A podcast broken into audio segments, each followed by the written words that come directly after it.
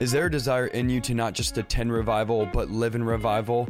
Welcome to the Revival Lifestyle Podcast. I'm your host, Isaiah Saldivar. I've been in revival for the last 10 years, as well as traveling and being a part of many revivals throughout the United States. I'm going to be sharing with you how to live a radical lifestyle of revival on a daily basis. The church, I, have been I've been praying and I've saying, God, we need to build a supernatural church, especially right now with what we're going through. This is the time for us to experience the supernatural power of God. If you've been wondering why we keep preaching on the supernatural, if you wonder why we keep talking about it, it's because this is the hour for the supernatural book of Acts church to rise up. You have to remember that the book of Acts church thrived in tough times. The book of Acts church grew in the midst of adversity. They did not whine or they did not complain complain about what they were going through. The Bible says that they were excited that they were worthy to be persecuted. They were excited about the trials. They were not a superficial daycare center, they were an unstoppable army in the spiritual realm. So many Christians and believers right now are living in the hour where they have a reputation of being alive, but they are dead on the inside. There is a spiritual death that has come upon the church, and we have to confront the fact that there there little to no supernatural spiritual activity in our everyday lives outside of Sunday morning. We need the supernatural church. I wonder if there's anybody in here tonight that says, I want to be a part of the supernatural church. I want to be a part of what God is doing right now. I don't want to live my life in the natural realm without the gifts of the Spirit, without performing deliverances, without praying in the Spirit, without encountering God and stand in heaven one day and the Lord say, You had so much opportunity to experience me. You had so much opportunity to encounter me, but you chose that which was superficial instead of that which was supernatural. This is why when we begin to talk about the gifts of the Spirit, it is so foreign in the American church, yet it was normal in the book of Acts church. We see literally every gift of the Holy Spirit active in the book of Acts throughout the church. The entire book of Acts shows us that the power of of the Holy Spirit operated through the gifts of the Holy Spirit. The only way to break out of the spiritual death that is happening right now in America is to begin to allow the gifts of the Spirit to flow through our lives, is to begin to get full of the Holy Spirit, full of the power of the Spirit, and to begin to pursue, come on, share the spiritual gifts. Through Peter and John in chapter 3, the gift of healing was ministering to the layman. Words of wisdom and knowledge came through Ananias in chapter 9 of the book of Acts for ministry to Saul. Paul dealt with the demon of divination and a young girl that was harassing the ministry using the gift of discernment in chapter 16. Peter spoke the word of faith to Ananias and Sapphira as they fell dead in chapter 5. Peter uh, did a miracle of resurrection, bringing Dorcas back to life in chapter 9 of the book of Acts. Peter preached in the home of Cornelius where tongues and interpretation broke broke out in Acts 10. And through the disciple named Agabus, the church was blessed in chapter 11 through prophecy. Every gift of the Spirit was active through the New Testament church. And I know right now, because of what's going on with COVID, everybody's in a panic saying, Isaiah, we can't meet. Listen, we know in California, the governor has banned services due to COVID 19, and everybody's panicking and freaking out.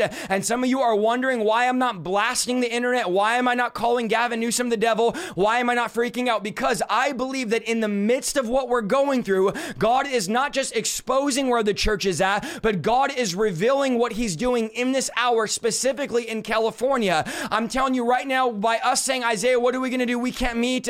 I'll tell you what we're going to do when we can't, because we can't meet. I'll tell you what we're going to do not being able to meet on Sunday mornings. We are going to show the world that we're able to be Christian the other 99% of the week. In Acts 2, they met in a temple, and the temple in the book of Acts got destroyed. So the Bible says they did not rebuild the temple. Listen to me very closely tonight.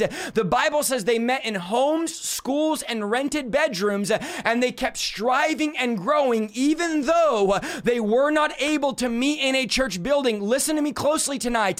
Statistically, 1%, this will change your mind and it'll, it'll help deliver some of you from whining and complaining. 1% of your week is spent in a church building, assuming that you're in church for an hour to an hour and 15 weeks.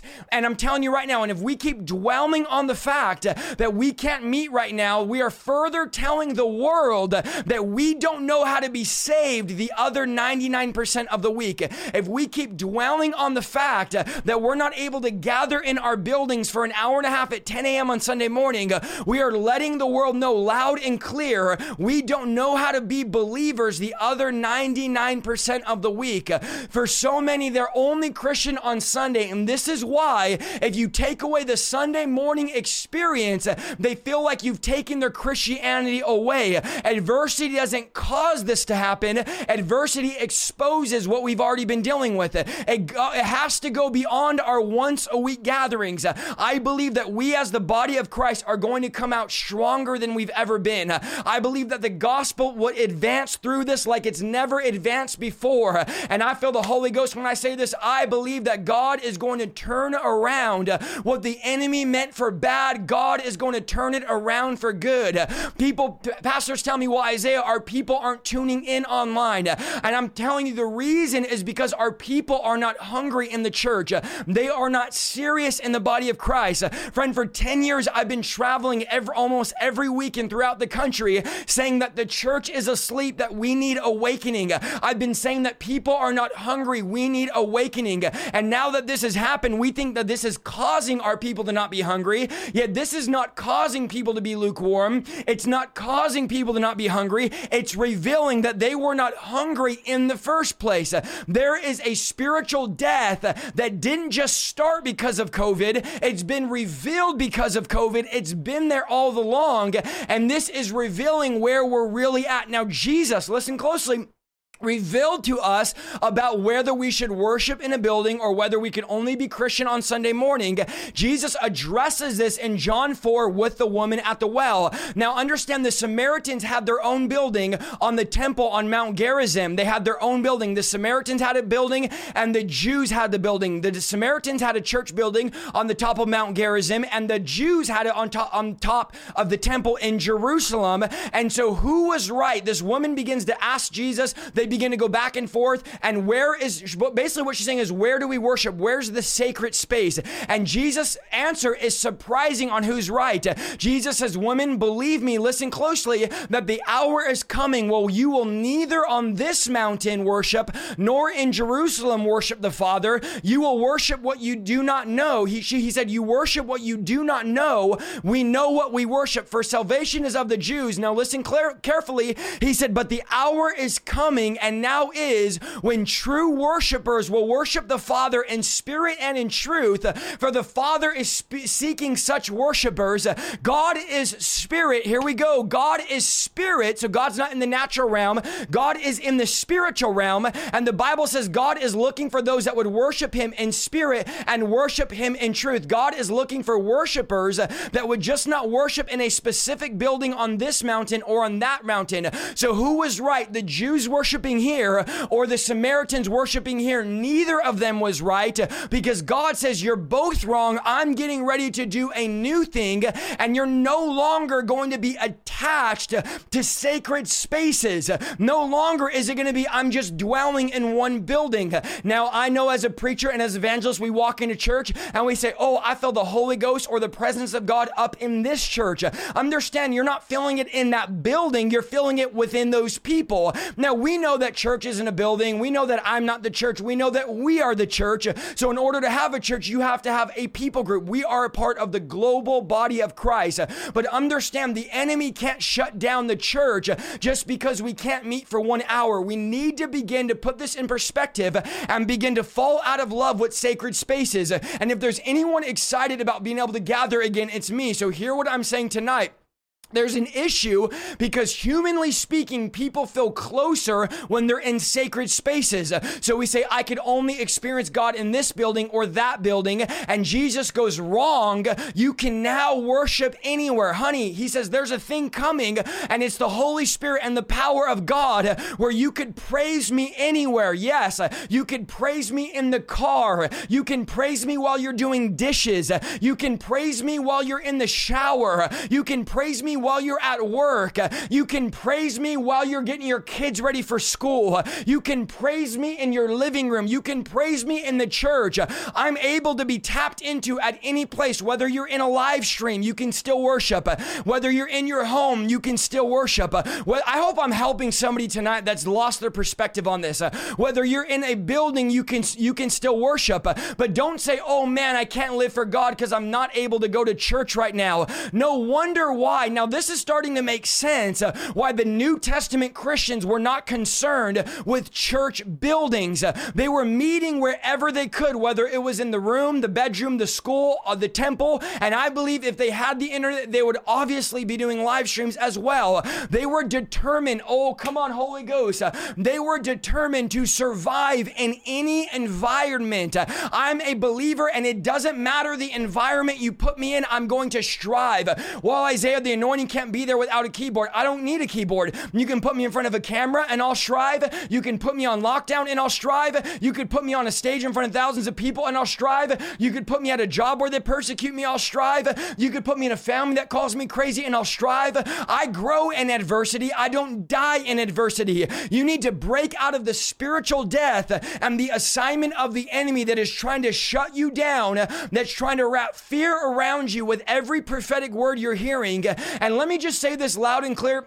I believe Alexander Pagani said this last week. You don't have to receive every prophetic word that you hear. Some of you are always tired and always stressed out living in fear because you listen to and believe every dream, every prophetic word. You don't have to agree with every word that you read on the internet. It is okay as a body of Christ to say, I don't agree with that word. I don't receive that word and to continue doing what God has called you to do. We need to preach the gospel of repentance.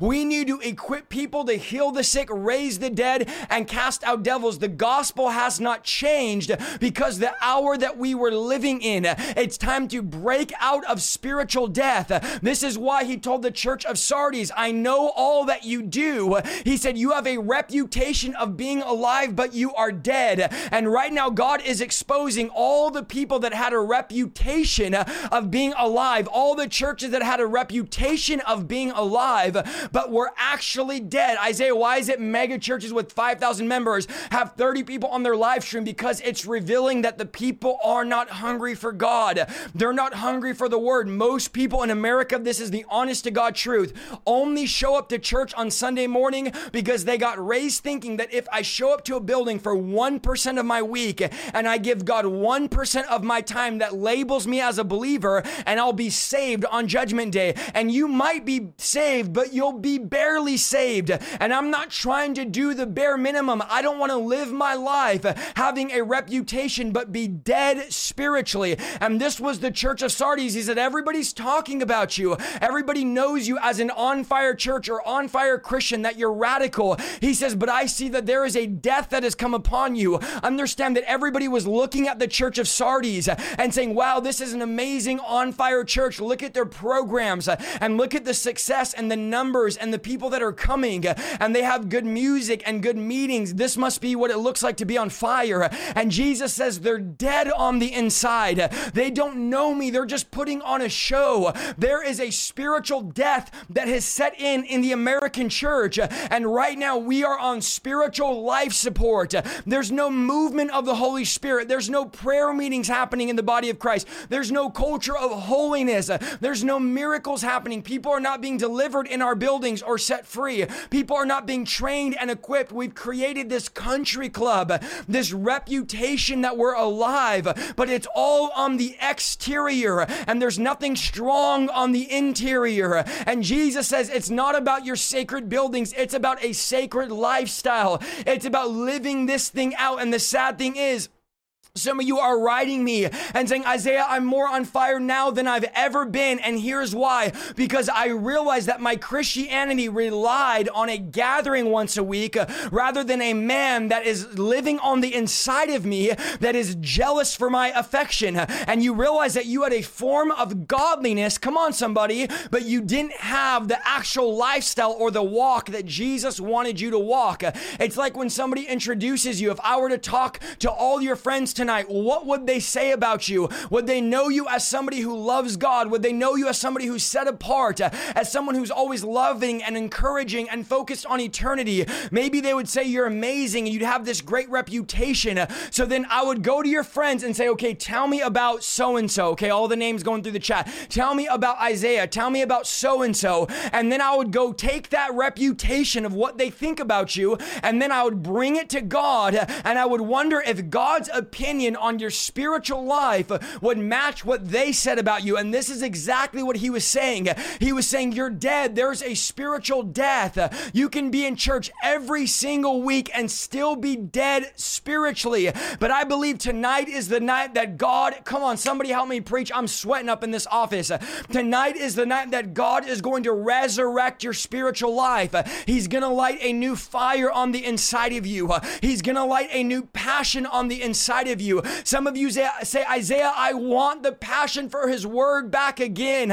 Isaiah, I want the passion to pray again. Isaiah, I want to fall in love. I've lost my passion. I've lost my first love. I want it so badly back, and I'm fighting to get it back. Understand, friends, spiritual death takes away your hunger for the things of God. Spiritual death takes your appetite away for the things of God. Spiritual death takes away your desire to share your faith. Spiritual death takes your desire for the secret place away. Spiritual death comes upon you and begins to choke out your spirit man. That demonic power begins to wrap around your spirit man and choke the life out of you. And now the voice of the flesh is louder than the voice of the Spirit. Now the voice of compromise is louder than the voice of the Holy Spirit.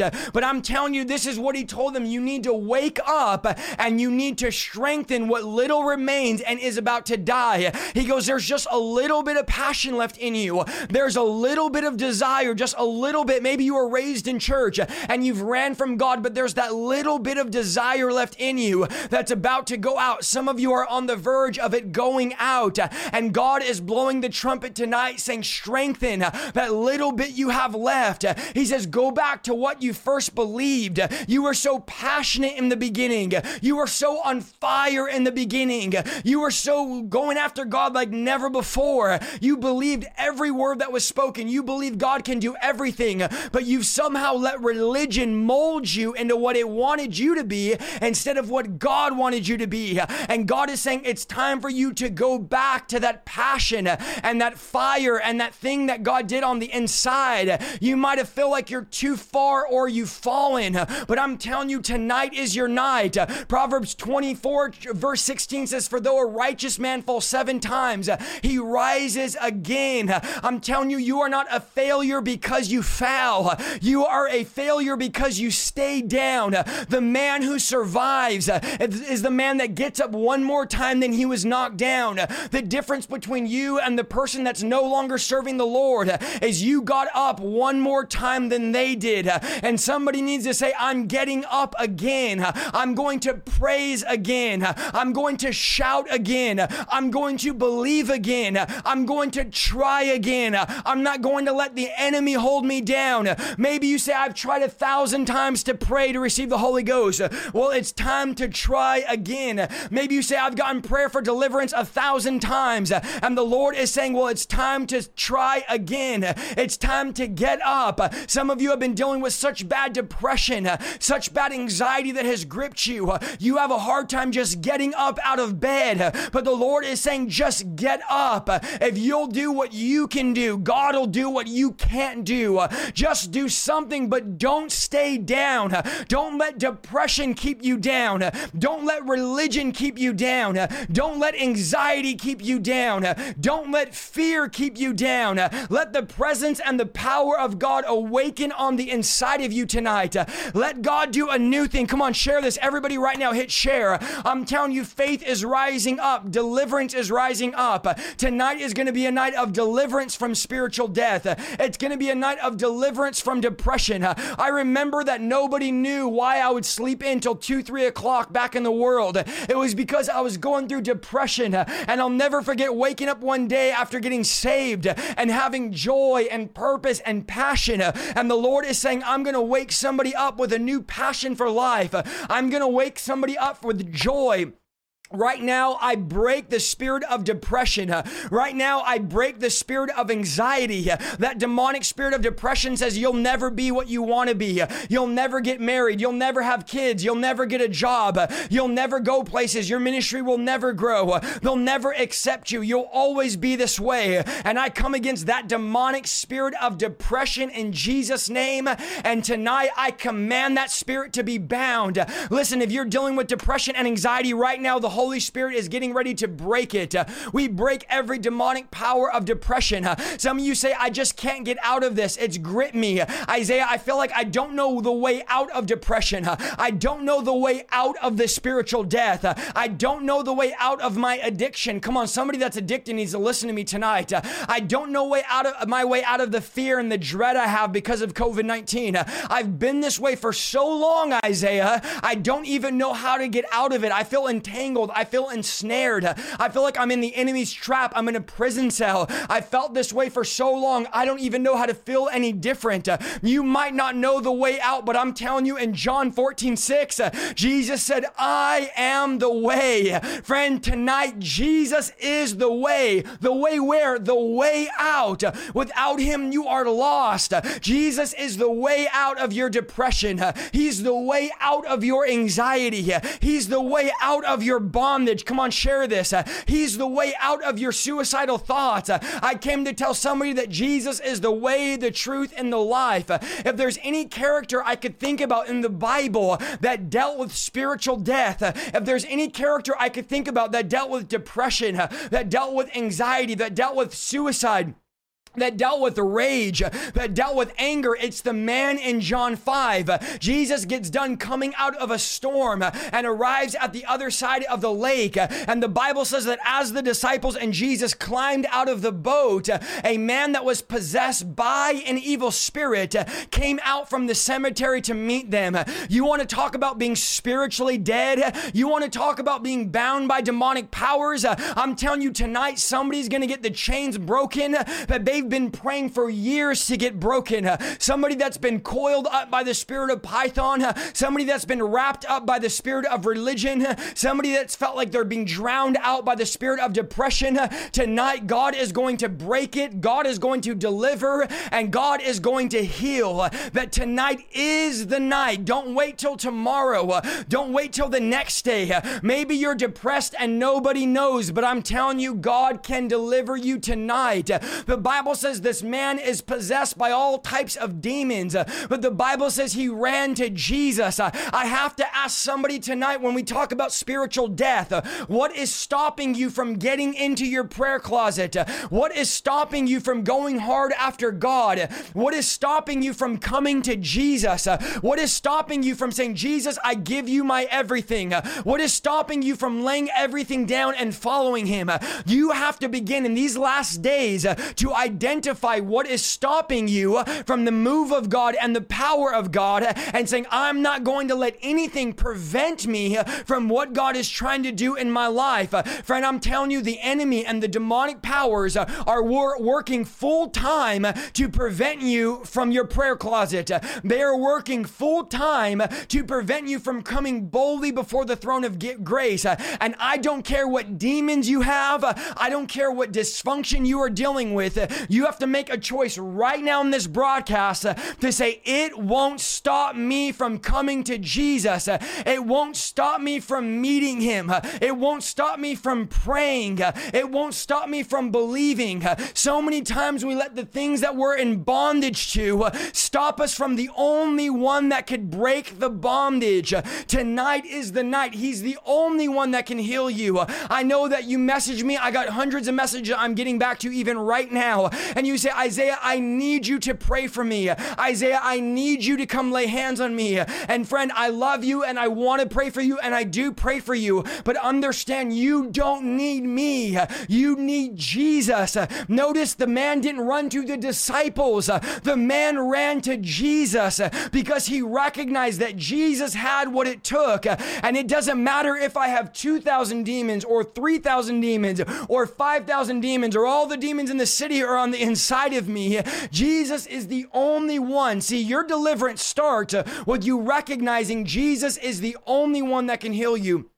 Your deliverance starts uh, when you recognize that Jesus is the only one that can break you free. Uh, and you have to say, I refuse to let my religion stop me. I refuse to let anger, anxiety, suicide, depression, past hurt, intellect, or whatever it is stop me from running to Jesus. Uh, at some point, you have to let the demonic realm know that you are no longer going to stop me from the destiny that God has put in my life.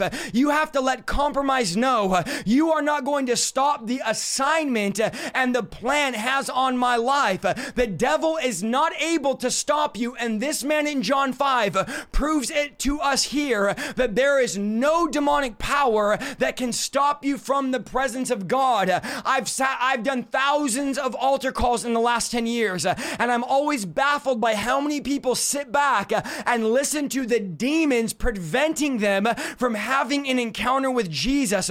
Right now, there there is a war. Come on, share this. Uh, there is a war going on even in your mind, uh, and there are demons that want to prevent you from getting set free tonight. Uh, there are demons that want to prevent you from laying your life down tonight. Uh, as I'm preaching, there are demonic powers at work uh, trying to stop you from getting free. Uh, but what you need to know about this demonic realm is the devil is the father of lies, and his native tongue is lying. And you need to stop buying into the enemy's lies.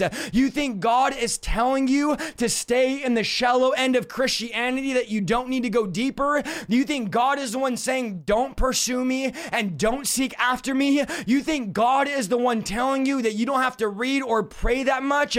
You think God is the one telling you not to be so radical? It is a lie from the devil, and we keep listening to the voice of the enemy over the voice of God. We keep following the plan of the enemy over the plan of God.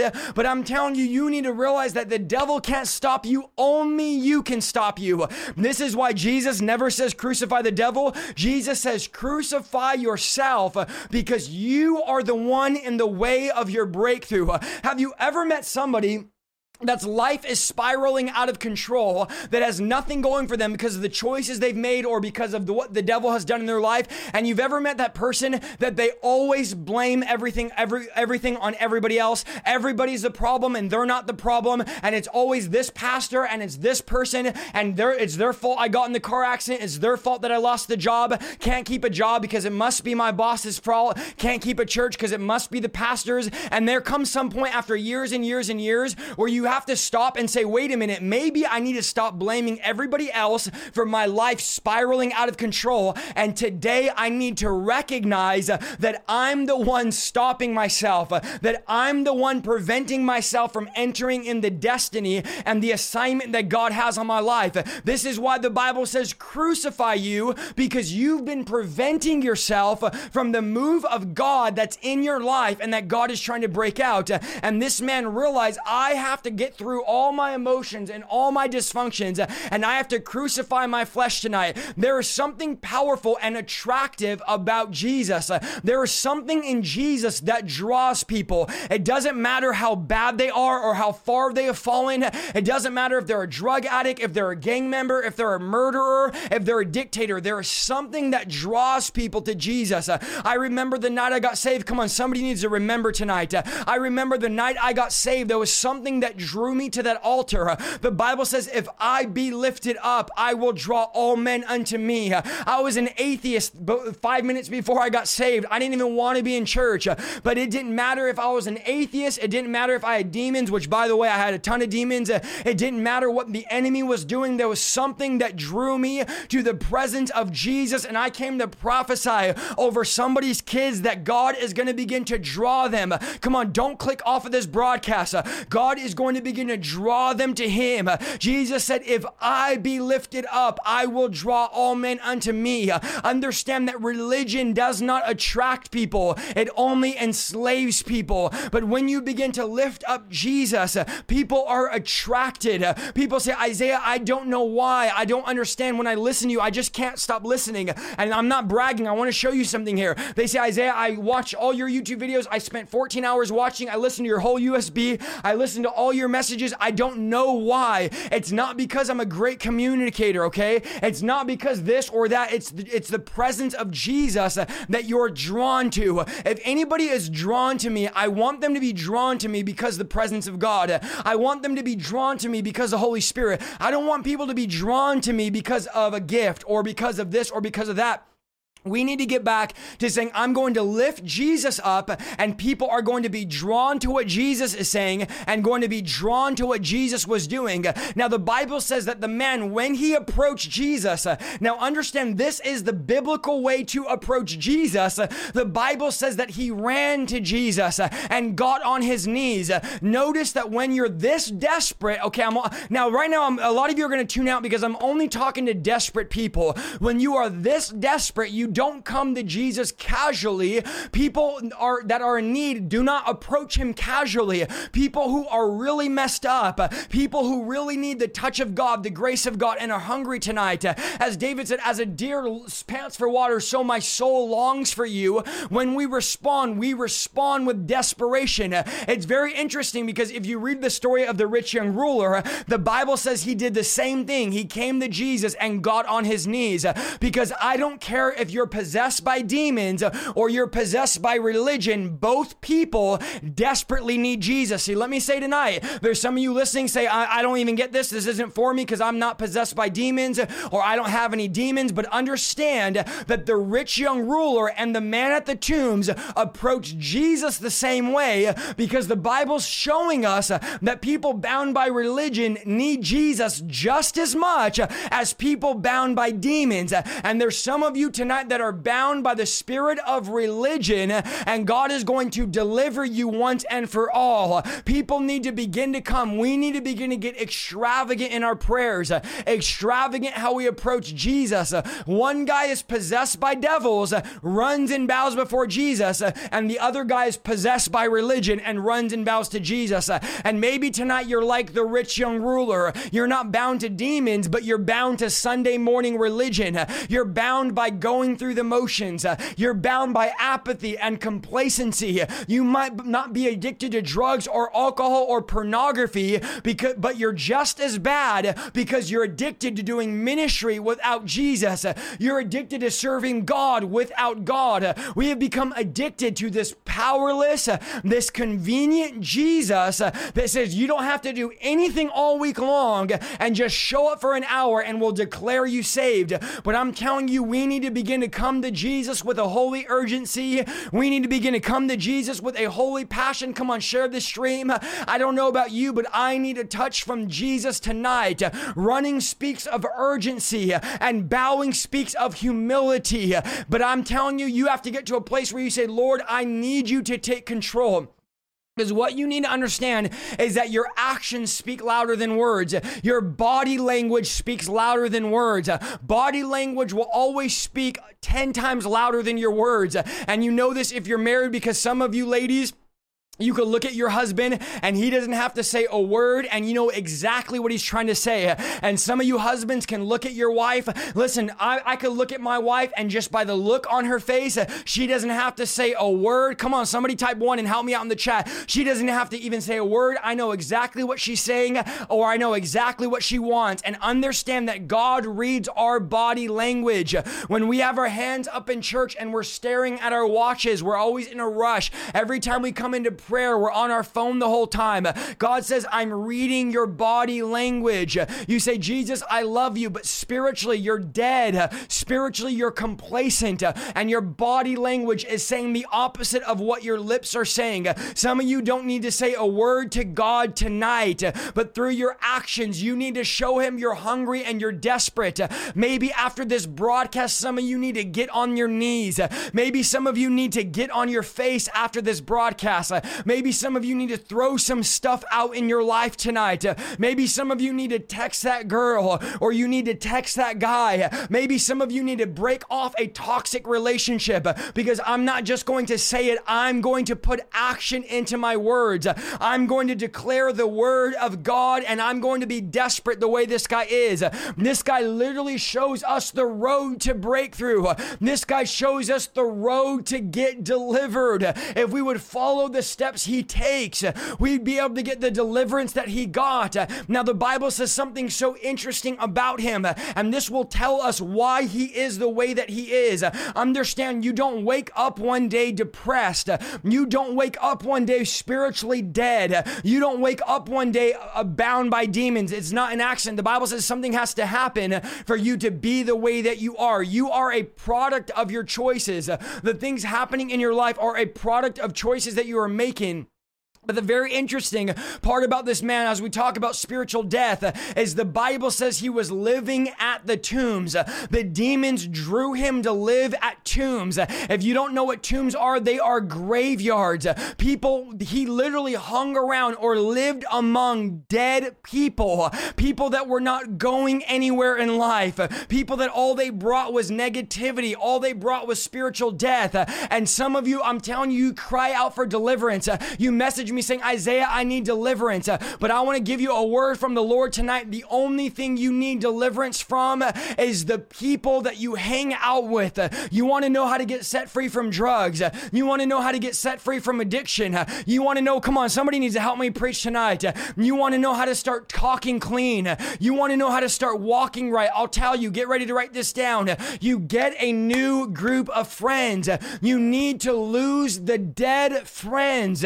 Some of you live your life at the graveyard and wonder why you have no spiritual breakthrough. You need to stop hanging around people that are dead when God is trying to bring you back to life. Dead people doing dead things. Some of you, oh, I feel the Holy Ghost. You're too old to be hanging out the club. You're too old to be hanging at the bar. You're too old to be hanging out with your old high school friends, still trying to play beer pong and party like as if you're 19 years old.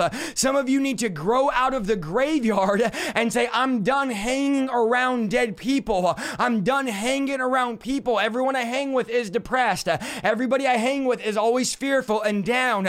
Some of you just are like, yeah, Isaiah, preach that. Yet understand you hang around dead Christians, Christians that have no fire Christians that have no passion, Christians that are in complete compromise, Christians not going anywhere in their life, Christians that don't pray for the sick, Christians that don't challenge you, Christians that don't bring conviction, and maybe you're saved and you're in bondage because you hang out with graveyard spiritually dead Christians. And I hear the Lord saying it's time to get some friends that are on fire. It's time to find some believers that are hungry.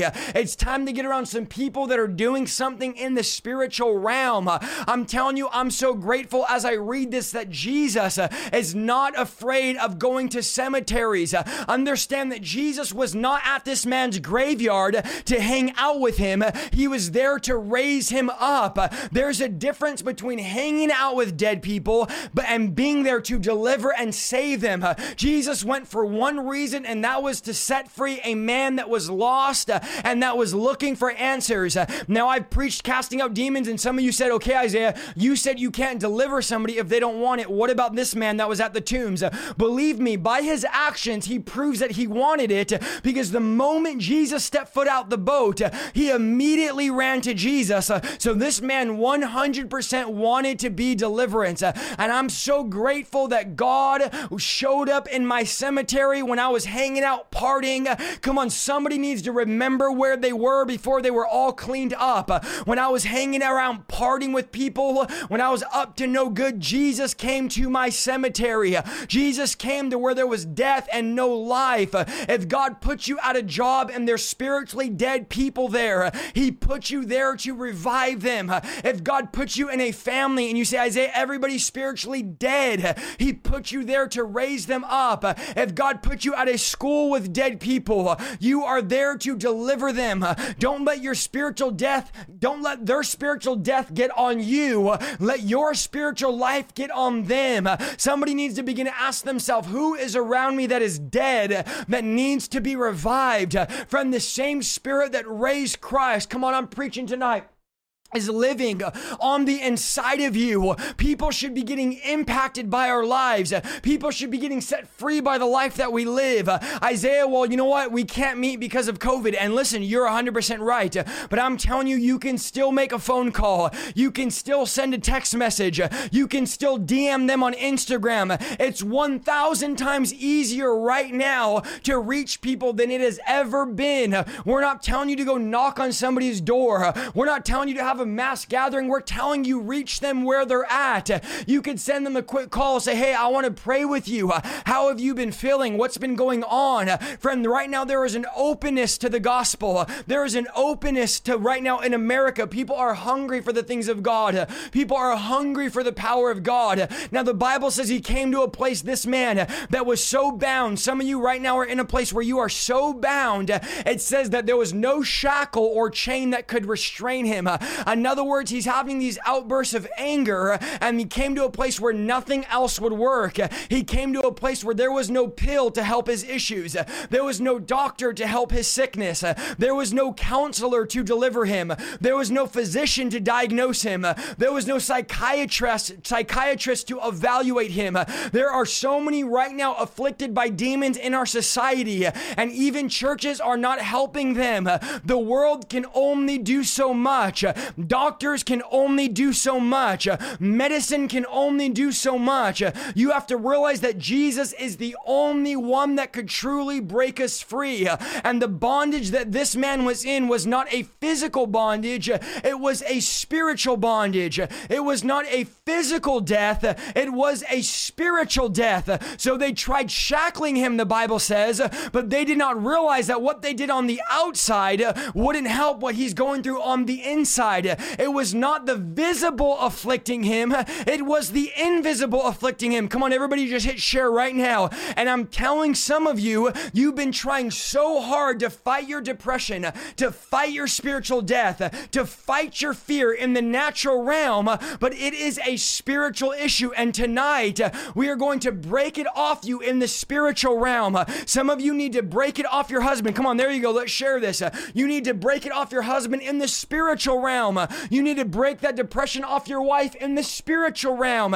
You need to break that addiction off your kids in the spiritual realm. It has to happen in the spiritual realm before it manifests in the natural realm. This is why God sends us to dead people because we have the answer to the supernatural demonic problems the world has. And it's time for the church to rise up. We have failed the world and we've allowed people in our churches to keep their chains. We let people worship in their chains. We let people join the worship team in their chains. We let pastors become pastors with chains on. We let people come to our life groups with chains on. And meanwhile, we never actually break the chains. We talk about people's chains. We preach about people's chains. We talk about the power of the enemy and how he puts us in bondage. But where is the power? Where is the equipping and the breaking and the training of the body of Christ? Saying now is the time. People are looking for answers. Come on, help us tonight. Help me in the comments. People are looking looking for hope, and there is equipping and training just as we went live. I saw a lady on here. She said, Isaiah, I just came out of an eight hour deliverance yesterday. Praise the Lord. Friend, you know how encouraged I am by all the messages we have of people saying, I never even thought to do deliverance, and now I'm casting demons out of people. And there are lives eternally impacted because you're beginning to take the gospel seriously. The Bible says not only was he breaking chains, but it said nobody could subdue him. At least they thought, but Jesus was the only one that could subdue him. I'm so glad that when I couldn't control my sin uh, or contain myself, uh, when nobody could control me uh, or stop me from ruining my life, I'm so glad Jesus subdued me. Is anyone glad that Christ tapped you out before you hurt more people? Is anybody glad that God stopped you before you ruined more lives? Is anybody glad that God God subdued you before you hurt yourself or hurt more people? Christ was able to subdue a man that nobody else could subdue. And I'm telling you, I don't care how tough you think the gang members are. I don't care how tough you see you think people are. Christ is the only one that could change and subdue. I've seen some of the toughest people in America get saved and delivered. We look at John Ramirez's testimony, who knew the devil personally, and yet the Lord was able to subdue him. Don't let their exterior fool you. The gospel is for everybody. Now, the Bible says day and night he was cutting himself, uh, which we're going to talk about cutting here and he was howling. He was literally crying out. And right by the graveyard, there was a town of people that were having church and meeting in their buildings and having business as usual. And they were so busy by their nice, comfortable lives, they didn't realize that there's people that are in demonic bondage crying out for our help. It's sad how many Christians uh, get so caught up with the pleasures of life, get so caught up in what's happening in the culture or what's happening in the neighborhood neighborhood. There are people crying out for breakthrough and deliverance, and we're too busy with our nice lives, our nice houses, our nice careers that we're not helping people that are in bondage. He's howling, he's crying out. And how many of us have ignored the cries of the broken? How many of us have ignored the cries of the demonized? We get so caught up with our lives that we ignore the cries that are coming from the tombs. And I don't know about you, but I want to stay sensitive to people that are desperate desperate and hurting. Uh, I want to stay sensitive to people that need deliverance. Uh, I want to stay sensitive. I don't ever want to say, oh, well, there's a thousand more that need deliverance. So it's no big deal. It is a big deal, and God has called us. Come on, share this. Uh, God has called us to deliver and set people free. Now, the Bible talks about this is one of the only places uh, that it actually talks about a demon making somebody cut themselves. Uh, d- cutting yourself is a result of a demonic spirit. Uh, the spirit of legion will absolutely make you self mutilate. Uh, we get many messages and many people saying, Isaiah, I cut myself. I need to get deliverance. That is the spirit of legion. The devil wants you to cut yourself to destroy your body because you're made in the image of God. Understand the devil hates you. He hates the way you are. You're made in God's image. That is why kids that are 10 and 11 and 15 are saying are there's a cutting epidemic that are cutting themselves because the enemy is trying to destroy the image of God in our generation. That is why some of you ladies stand in front of the mirror for hours and look at all the things you don't like about your body. It's the enemy wanting you to hate hate the image and hate the way that God made you. That's why the Bible says sexual sin is so bad because it's actually sin against your own body. Now Jesus begins to talk to begins to deal with this demonic power and the demons begin to say, "Why are you interfering with me? Why are you uh, why are you trying to harass me?" The devil begins to get mad because Jesus is beginning to interfere with the plan that the devil had on this man's life. And the demons are literally telling Jesus, uh, Why are you getting in the way of the plan that I have for this man? Understand that the devil has a plan for every single person in this live stream, and the devil does not want God to interfere with the plan that he has on your life. You know, the devil's plan for your life might be sitting in church. The devil's plan for your life might not be as evil as you think, but the devil's plan for your life might get you in front of a television for six hours a day day, the devil's plan for your life might just be to have you live a normal, successful life, but never make an impact for the kingdom of God. Maybe the devil's plan is just comfort and complacency and is not as bad as you think. Understand that when the devil comes to the believer, he doesn't offer drugs. He doesn't offer uh, this or that. He offers them normal. He offers them complacency. He offers them a powerless Christ. And right now, the enemy is shrieking and shaking because tonight we are going to interfere with his plan. We are going to interfere with the plan of depression tonight. We are going to interfere with the plan of compromise tonight. We are going to interfere with the plan of anxiety tonight. Come on, somebody help me preach. Somebody shared this the stream. We are going to interfere with the plan of addiction tonight. Some of you have that spirit of destruction that keeps destroying everything good that God is trying to do in your life. And tonight, we are going to break that spirit of destruction, and God is going to set you free once and for all. If He did it with a man that had legion, He can do it with you. Now, what's interesting is even the demon, we're going to get ready to close here in a couple minutes. Even the demons called him the Son of God. Even the demons believed in him. Even the demons trembled. But you have to do more than just believe in Jesus. You have to live for Jesus. That's why James 2:19 he says you say you have faith and you believe that there is one God and James says good for you. Even the demons believe this and even the demons tremble. And I believe in God, but so do the demons. Well, I go to church, well so do the demons. Well, Isaiah, I know the Bible, well so do the demons. Well, I have Christian friends, but so do the demons.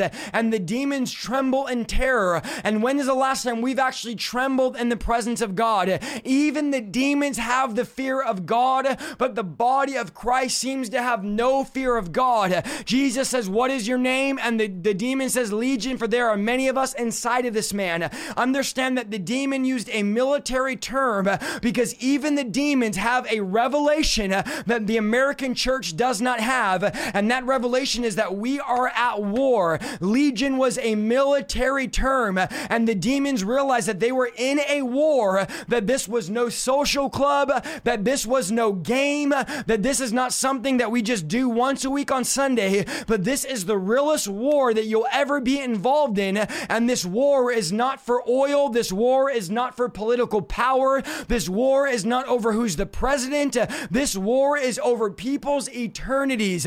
The war that we are fighting is for souls, uh, and it's time for the church of Jesus Christ uh, to start acting like we're at war and stop acting like we're at Broadway. It is time for the church to stop putting on a show and start putting on the full armor of God.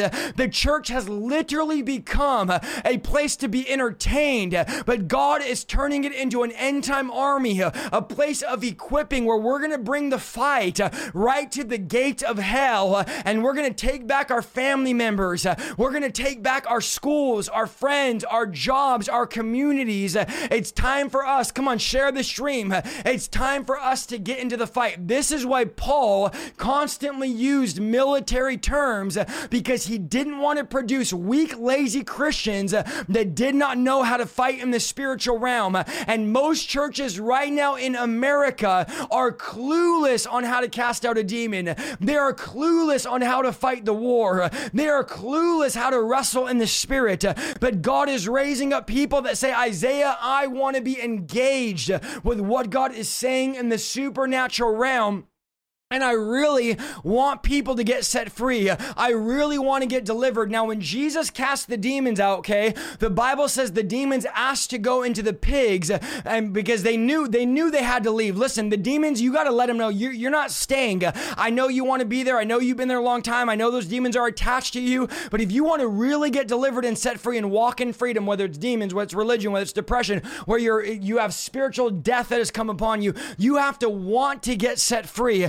The Bible says the demons did go into the pigs and the demons did go off the cliff because remember, Legion was not just, so you know, two to 4,000 demons, whatever, whatever people believe, but de- Legion was a suicidal spirit uh, that caused the pigs to kill themselves.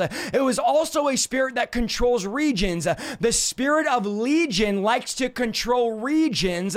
That's a territorial spirit and it didn't want to leave the territory it was assigned to. See, God has put you in your city and in your community to break those territorial spirits, to bring deliverance to people. And like I've taught you guys before, the way you break principalities or territorial spirits as you cast demons out of the people in that region and they begin to lose their control. Principalities and territorial spirits control low ranking spirits that live inside of people. Very rarely will a principality come inside of a person, but principalities live up in that second heaven and they command low ranking demons that are inside people. And so when you begin to deliver the people, the principalities begin to lose their power over the region And this is how we change communities. We don't just change communities by going to buildings and praying the demons would come out of the buildings. We change communities when we begin to individually deliver people. We begin to individually see people get saved. We begin to individually pray with people. It is about us ministering to broken, hurting people. Now, here's the interesting part before I close this that I want to tell with you that this man was chained by demons, was suicidal, was butt naked, the Bible says, and now the Bible says he's normal and sane, and he comes back to the city clothed, which who knows where he got the clothes, it must have been supernatural, and people are angry and they're scared and they're freaked out that his transformation literally freaked people out, and they were now more freaked out that he was normal than before when he was delivered. And this is because we don't believe in the supernatural power of deliverance. Uh, we don't believe that people can go one day from being fully possessed, uh, fully have lost their minds, to the next day fully restored and fully healed. And I came to tell somebody that God wants to do this instantaneous tonight, uh, that God wants to break off depression right now, that God wants to break off destruction right now, that God wants to break off fear and break off dread right now, that you don't have to wait for a process or a program when we have the power of Almighty God at our disposal right now. Right now is the moment, and right now is the time where God says, I'm going to break this thing off of you. I'm going to break this strategy. I'm going to break this assignment. I'm going to break this demonic power off of you. Lord, you got to get to a place where you say, Lord, I am desperate for the breakthrough. I am desperate for the deliverance. I'm desperate for your fire to break into my life tonight. I'm desperate for your power to break into my life tonight. I need these chains to break. I need this bondage to break. The man has new clothes and a new identity. Somebody needs to hear me. God is going to give you a new identity tonight. You are no longer going to be a liar or a thief or a nobody or a cheater or a loser or good for nothing or somebody that has nothing going for you. But God says, I'm going to give you new new clothes. I'm going to give you a new identity. You're going to be clothed with passion and purity and life and power. The man was no longer controlled by chains, he was now self controlled. Now, one of the saddest verses in the entire Bible is after this man comes to the city with Jesus. The Bible says, And the city gathered and they begged Jesus to leave their cities. And this is the problem in the American church. We don't want Jesus to do deliverance. We don't want Jesus to do healing. We don't want Jesus to break people free because it's too messy for our religious agendas. It's too messy for our religious services. But it's time to get messy in the body of Christ. It's time for people to get delivered once again. And I want to speak to pastors uh, and I want to speak to believers. Uh, it's time for you to begin to do deliverances. Uh, it's time for you to begin to let deliverances happen in your buildings. Uh, it's time for you to let people get set free. Uh, the church is not supposed to be a nice, sanitized place. Uh, it's supposed to be a place of freedom, a place of deliverance, a place of equipping, and a place of breakthrough. And the Lord is saying, stop being afraid of the Jesus of the Bible. Stop being afraid of the Jesus of scripture. Every time revival breaks out in our churches, we crucify the revival. Every time a move of God breaks out and somebody gets lit on fire, the pastor gets fired when he catches fire. I can't even count how many pastors I know that have had to leave their church because they got set on fire and they begin to shake up the religion and the tradition of the church. It's time to shake religion. It's time to shake tradition. The man wants to go with Jesus and Jesus says, No, no, no, you can't go with me. You need need to go home and tell your family what I've done. The first thing that should happen when you get delivered, the first thing that should happen Come on, somebody help me in the comments. When you get set free, is that you should tell everybody about it. The people that know you, they know the old you. They know how angry you were all the time.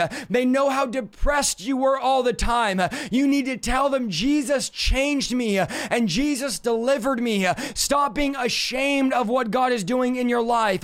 Stop being ashamed of your testimony and say, This is what God delivered me from.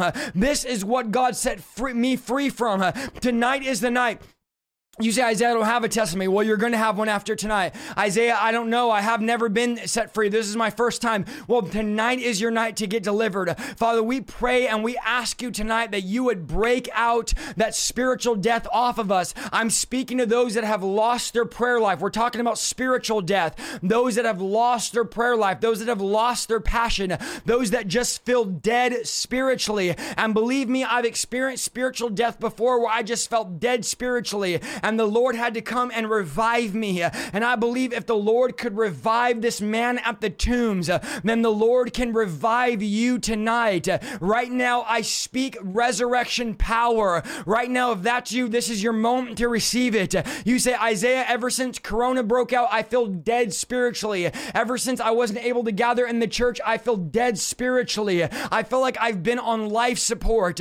I speak the resurrection power of God to come over you right now now. Uh, I speak the resurrection power of the Holy Spirit to, to break out in your marriage. Uh, I speak the resurrection power of the Holy Spirit to, to break out in your children. I speak the resurrection power of the Holy Spirit to break out. I see you, Pastor Steve, to break out in your ministry. I speak over those that have not seen breakthrough. You're about to see breakthrough. I speak to those right now that are hungry for the move of God. Lord, we pray that you would revive us. I'm praying for myself tonight. Lord, revive me tonight. Lord, deliver me tonight. God, release a new passion in me. You say, Isaiah, well, you're already so passionate. It's not enough. I want more passion. I want more excitement. I want more desperation. I want to be more hungry than I've ever been. Come on, somebody needs to receive this. I want to be more passionate than I've ever been. I'm looking right at you. Tonight is your night. Receive the power of the Holy Spirit.